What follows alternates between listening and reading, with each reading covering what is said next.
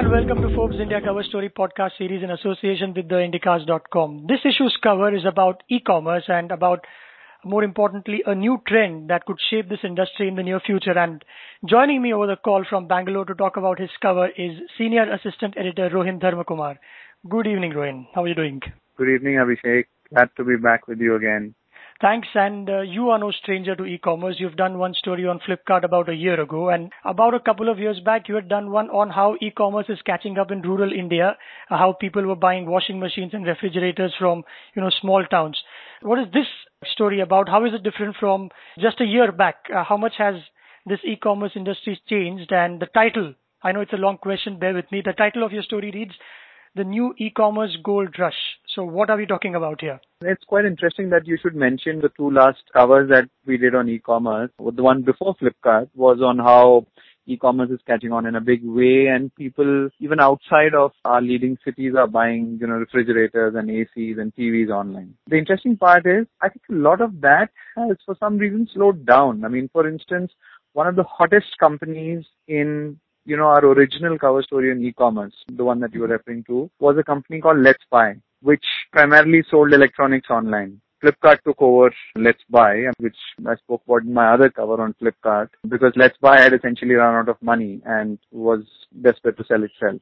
You know, and, and I could be wrong on this. I don't think personally the online electronics category, I mean, especially in things like fridges, TVs, ACs, is as vibrant today as it was when we wrote that story. So in that sphere, I think online competition has come down. Maybe it's just the case that e-commerce companies have figured out that look, it's just not easy selling ACs online and delivering it free of cost and there's a lot of complexity.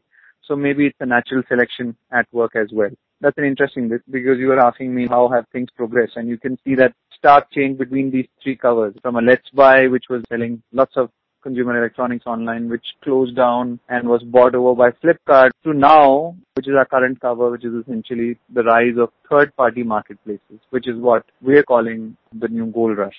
Right. Before we go any further, what is a third party marketplace in, in layman's terms? What does it mean? In layman's terms, it's what eBay was all these years. What was eBay? eBay essentially was a marketplace where you could go and buy stuff. The stuff wasn't sold to you directly by eBay, but one of the other people, third party sellers on the eBay platform, right?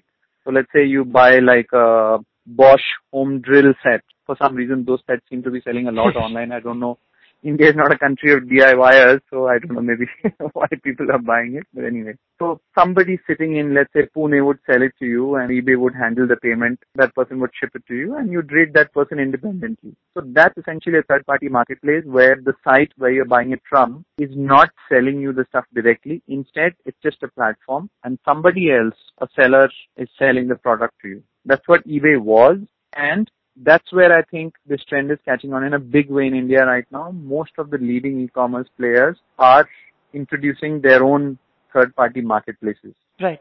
So, for example, an e-commerce firm tying up with a major consumer durable outfit like, let's say, Vijay Sales, about which you do mention in, in your story. So, a consumer can place an online order on, say, Flipkart, and Flipkart delivers that washing machine from godown of a Vijay Sales to your house. You know, it's a little tricky because what you mentioned just now could also be in the context of first party sales. For instance, under a dropship kind of method, where it's quite possible that earlier you order a product and Flipkart or any other e-commerce site for that matter chooses not to stock that inventory in its own godowns. Instead, when it receives an order, it goes to one of its suppliers and says, look, I've received an order. I'm picking this up from your godown and I'm going to ship it and here's the money that I will transfer to you. That's a first party seller model. In this case, what happens is, let's say you go to Jabong, you search for, let's say, Samsung Galaxy S4. And earlier you would just get one result saying Samsung Galaxy S4, 41,000, uh, one day delivery, click to buy. Now you will see there are four sellers available for this product with prices ranging from, let's say, 39,900 to 41,500. This seller has a rating of 3.5, this seller has a rating of 4, this seller has a rating of 4.7, and these are the timelines. This seller offers free delivery, this guy doesn't, he charges you for it. It's quite possible that Jabong itself might be one of the sellers in case they do happen to stock their own inventory on that product. So then you decide which seller you want to buy it from depending on what works best for you. Maybe it's cheapest, but it'll come only after five days. Another guy might be offering that thousand bucks more expensive, but he'll ship it to you tomorrow. So that's what a third party marketplace is about. And the fulfillment of that, there are variants here. In some cases, that inventory may be located already in Jabong's warehouses and it may ship it to you. When I say inventory sitting in their warehouses, I'm not saying it's their inventory. It could be Vijay Sales inventory, but Jabong may be holding it. Though, I mean, as I understand it, Jabong says it has no intention of doing so.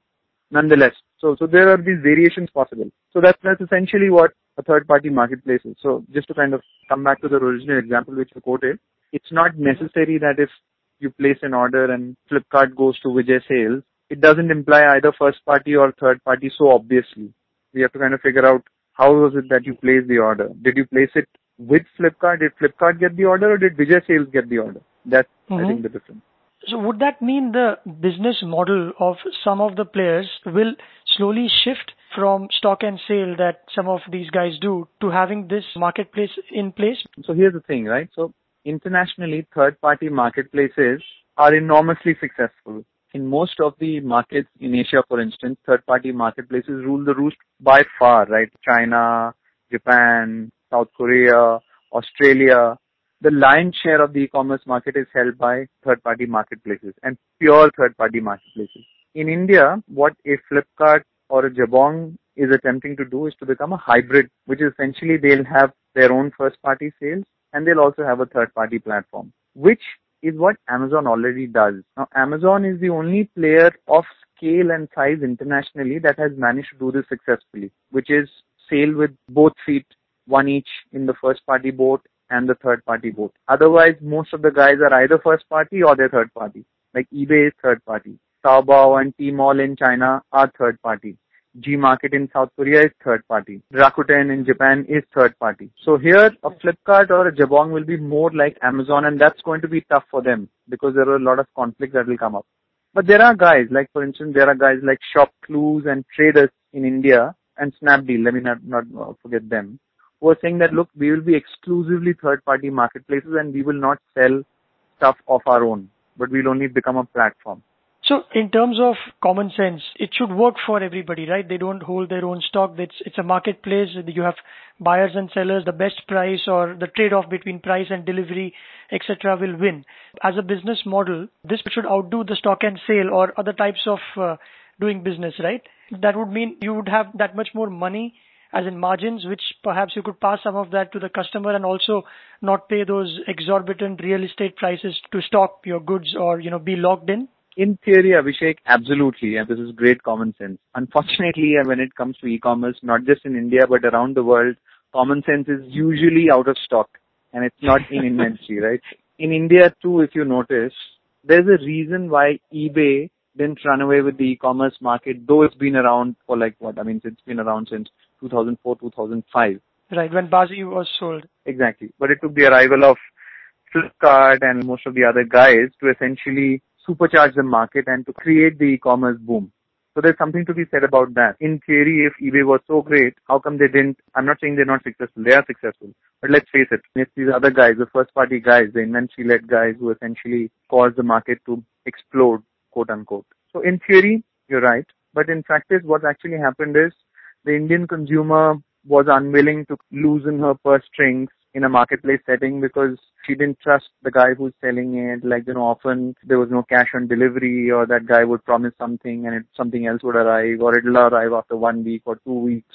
So unpredictable. And here comes Flipkart which says that look, place an order. Sometimes you'll get it on the same day. Sometimes you'll get it by the next day. And hey, you know what? In a small number of cases, you might get it like, you know, after two days. We're sorry about that. And here's great customer service. You don't like it? Just tell us. We'll take it back. No problem. We'll refund your money. It's a superb experience, right? And Indians were not used to that kind of an experience even from established modern retailers like Shoppers Stop and Lifestyle. And of course, Flipkart and the others of its ilk were able to do that because they had tens of hundreds of millions of venture capital money in the aggregate to build these services, to build these kind of predictable logistics, customer service, returns, all of this. So that's how the market took off.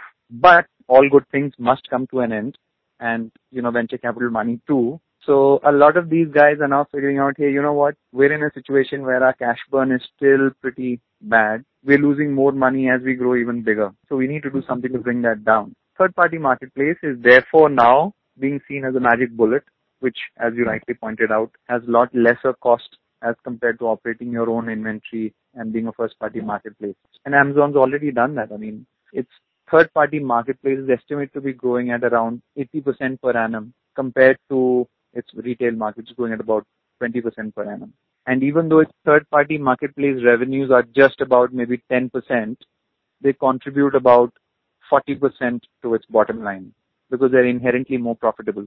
So Amazon's margins have actually started inching up because of third party marketplace. And that's what I think is a template that many of the e-commerce guys in India are essentially playing by. That look, by doing this, we're going to become more profitable, we're going to grow even faster because, you know, we don't need to stock all that inventory before selling it another benefit to many small and medium enterprises or retailers is that they can put their wares up on these websites to sell their stuff, which otherwise they would have had to sell only from the physical location where they are put up in. For instance, some artisans in Jaipur, they can sell their furniture to customers who buy them off, say, pepperfry.com. There is this new industry of small and medium enterprises that can be tapped into. Absolutely, you're right. You know, in fact, pardon the cliche, but it'll be like a brave new world. I mean, if the SMEs and our third party marketplace can manage it, which is essentially that anyone sitting anywhere should be able to sell their stuff through multiple places. They should be able to put it on their own website. They should be able to put it on multiple third party marketplaces. And depending on wherever the order comes from, they should be able to harness logistics and delivery partners will be able to deliver it free, which obviously is taken care of in the overall price. Gone are the days of, I hope, when I say gone are the days, I'm not saying they are, but I'm hoping they will be, where in a sense, a guy sitting in Jaipur had to essentially figure out, you know, I've got these 10 pieces, let me convince some retailer to keep five of them in his store and then wait for, you know, a year and see how many were sold and then he'll say, look, three were sold, one got damaged and one is still lying here, can you come and pick it up? Instead now, he can either keep it with himself or he can locate it at one of these third party marketplaces, warehouses and harness customers wherever they are in India. But at the same time, your story in the end, it, it also mentions that not everyone is equally convinced. You, you've interviewed Myntra's founder, Bansal? That's right, Mukesh. Mukesh. So two of the biggest skeptics in this space are Myntra and the other one is Home Shop 18, which I must add is part of the Network 18 group, which also publishes Forbes India. So these two are, I think, among the top five e-commerce companies who are consciously choosing to not launch a third party marketplace right now because their argument is that look, for a third party marketplace to work, you need many of the other supporting services, for instance, logistics, warehousing, interstate commerce, to be fairly mature and even suppliers and, and they don't think that that's happened yet. They believe that they still like to solve the problems that they're facing. You know, how do I get more better products to consumers? How do I improve their experience? How do I get it in their hands even faster? How do I manage the returns process? So they don't want to divert themselves from solving those problems by adding on another complex set of problems around the third party marketplace. I mean, there's a reason why most people like Flipkart, right? It's predictability, it's speed, it's efficiency. That didn't come about by using third party suppliers, partners. I think it was a strategic decision for them to invest in these services to become the best in their sector. This is brilliant news for customers or consumers, right? Because all this in such a short period of time, in the last six years, e-commerce has gotten people convinced to put their credit card information online. For the ones who are not wanting to do that, you have cash on delivery. Now you have people working with the card swiping machines where you can do it while you're at home. That's right. So, card on delivery. Card on delivery, right. Yeah, so we order our groceries in Bangalore from ZopNow and the guy comes with a card reader. So we actually pay for our groceries with our card from our doorstep. I know it's out of context, but you know, they deliver within three hours. I order something and you know, they're there with the stuff at my doorstep within three hours with a card reader. Is there a minimum amount of purchase that you have to do, like 2000 rupees? 500 bucks if you want to avoid the delivery charge. Reasonable. 30, if I'm not mistaken, 30. Yeah, 500 is alright, right? What household today doesn't buy groceries worth 500 bucks every week? Yeah, but you are an evolved e-commerce or an online buyer. Some of our listeners should know that Rohin also buys frozen, no, not frozen, fresh catch from Kerala, which is couriered to him the next day on a website. Tell us more about it. no, no I'm, I'm, so this is the first time I'm doing it. I don't want to kind of oversell myself. The fact that this is the first time that I'm doing it uh, proves that I'm not advanced in any sense. I mean, it's a site called SeaToHome, S-E-A-T-O-H-O-M-E dot com, and I think so essentially what they do is when you place an order, The next day morning, they source it locally in Kerala from that day's morning catch, and then they send it to you in an aeroplane in a thermocol box. So the fish that is there with you is at best maybe 24 to 36 hours old, and it's not frozen. It doesn't have any chemicals in it. And this too can be an example of a third party marketplace, right? Like fishermen in Kerala who wouldn't have otherwise sold stuff to somebody sitting in Bangalore. No, not really, because in this case, the fisherman is not selling to you directly, right? So the inventory risk is being borne by SeaToHome, right? So it's the first party. SeaToHome buys the inventory from the fisherman and then it gives it to me. Just to kind of not to belabor the point, but in this case, I don't think it's new stuff. I think it's the speed that is different, right? In the traditional listing, without an e-commerce or a system of a confirmed order and all that, somebody has to, I mean, the fish, I mean, you know, fishermen go out every night and in the morning when they reach shore, they have fish to sell. Somebody has to buy it, somebody has to hold it, stock it, till a consumer buys it. Consumer in Bangalore, consumer in Delhi, consumer in Bombay. Therefore, that supply chain necessitates that that fish must be stored in ice till somebody is willing to buy it. In this case, I think SeaToHome and, and hopefully many others which will follow it turn the model on its head saying that you give us an order and we'll go buy it the next day morning and we'll ship it to you. We don't need to kind of freeze it because we don't hold stuff in inventory. We only buy what we've got orders for. And I think there are other sites. For instance, there is another grocery site in Bangalore called Town Essential, which is fantastic. And that's what they do. You place an order today, they bunch all the orders that they receive during the day, and next day morning, their staff goes to various mandis and to farmers, and they actually source it based on the orders that they've already received from customers. So the stuff that you get then the next day is not stuff that's been coming stored in their godowns or warehouses for the last three days, four days, one week but the stuff that's been purchased the next day morning at a mandi and is coming to you. So it's not just about new players coming to the market or a, the mandi coming to the market. It's just a new way of approaching things. And, and I think most of these guys, at least the good one, they assure you that the stuff that they send to you will be top class. And if it's not, you can return it. So if I buy a bunch of, let's say, tomatoes and the tomatoes I get are not first class, I mean, I just give it back to the guy and I pay him less for it and he takes it back. Yes, like we said, it's great news for consumers, all of all of this. And last question about the yeah. third party marketplaces. Where do you see this going? Especially, uh, what did some of the venture capitalists have to say to you about this new concept? Because it's relatively new. The whole industry is not that old. So what, what do these big guys who have all the money have to say to you when you interviewed them?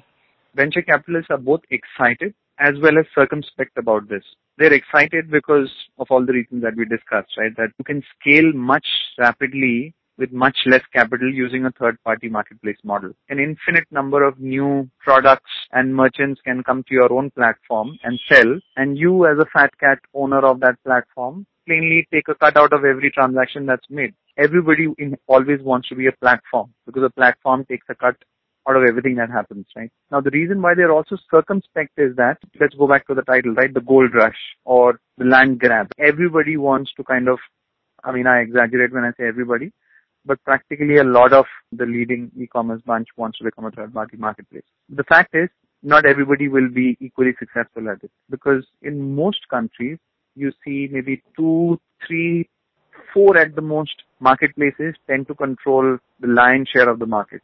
And we may also have some foreign players make an entry, right? Amazon already has a face in India through Junglee.com. And one of the companies I was speaking to, a Chennai-based mobile phone retailer called UniverCell, which has about 450 stores in India, says that it's already been approached by a bunch of marketplaces to kind of join their platforms, including by Flipkart and by Amazon. Satish Babu, the founder and CEO of UniverCell, says that he's already been promised by Amazon that he'll be joining the platform as a platinum seller. So let's take it at face value. But we do know that Amazon is interested in the India market, but I have no real data on when they will enter. But this is, you know, the data as I heard it from UniverCell.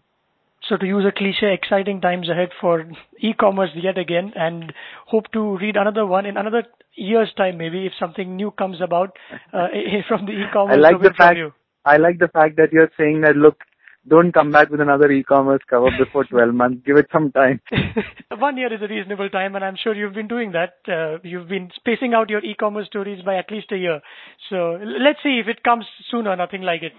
All you listeners, you can get this podcast on ForbesIndia.com and you can subscribe to this on iTunes as well. Just type in Forbes India on the top right section of the page. And to have someone contact you for a Forbes India subscription, just message Forbes to 51818. And before signing off, in some other interesting news from this issue, read about Bitcoins, a digital currency that has sprung up recently, and another column about what you should be really looking at while buying a stock.